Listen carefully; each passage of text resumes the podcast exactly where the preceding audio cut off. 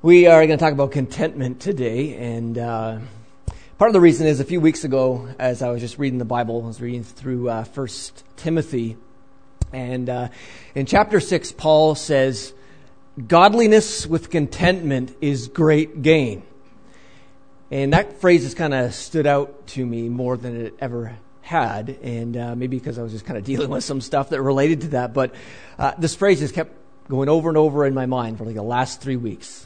Godliness with contentment is great gain. Godliness with contentment is great gain. And so I decided to build a little bit of a message around that. And so we're going to talk about contentment. And uh, maybe just begin by asking if you are, are you a consistently a happy, joyful, content person? Uh, some people will say, yeah, right. Some will say, uh, sometimes. Some of you say, I think I'm, I'm that way. Others of you have maybe just given up all hope of being happy. I think as Timothy Keller uh, talks about how this uh, works in our life sometimes when we are little kids we just think happiness is just a given that everything should life should be happy. And then we get older and the older we get sometimes the more cynical we get. And sometimes we get to a place where we think this idea of joy or contentment and that I could actually be consistently that way is just impossible. All humans desire to be content and happy and joyful. And of course, this is how our, the whole advertising world is built off of that. Uh, we know you want to be happy. We know you want to be joyful. And the way that's going to happen is you just got to buy this thing. Right? And so if you're down today, yeah. Oh, is it working? Go back one. there we go. You can have a bottle of Coke because, uh, as it says, you can open happiness. That'd be nice if it were that simple, hey? He's having like a crappy week and he's got to go to the gas station and buy a Coke and all of a sudden you'd be happy. Uh, maybe, next slide there, you want to uh, buy a new car. You probably can't read that, but it says, finally has meaning. That is, joy finally has meaning. It's because you got a new car, right?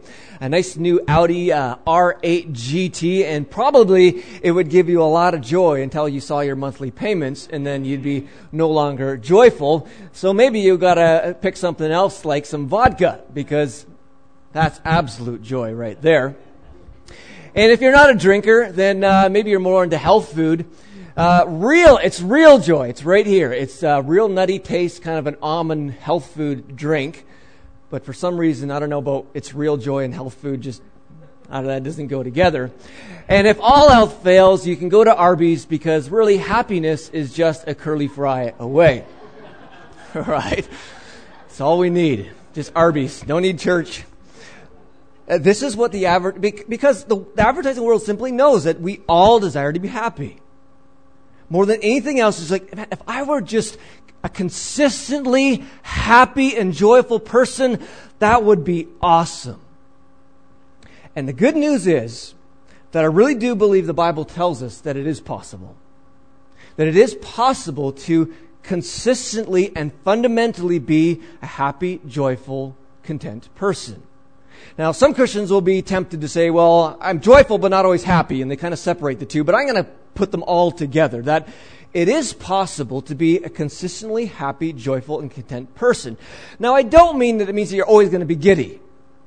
No, I got a lollipop and everything's so fun, and you know, not like that. Because when you become a Christian, you are to become more of a happy person, more of a joyful person, but at the same time, you also become more of a sad person. You become more sorrowful. Uh, this is what. Um, Next slide there. Uh, Paul says, he, he describes himself this way sorrowful, but always rejoicing. Or in Romans, he says, rejoice with those who rejoice, weep with those who weep. And at any moment, if you have people around you, there are some who are rejoicing, there are some who are weeping, and you need to live in both worlds.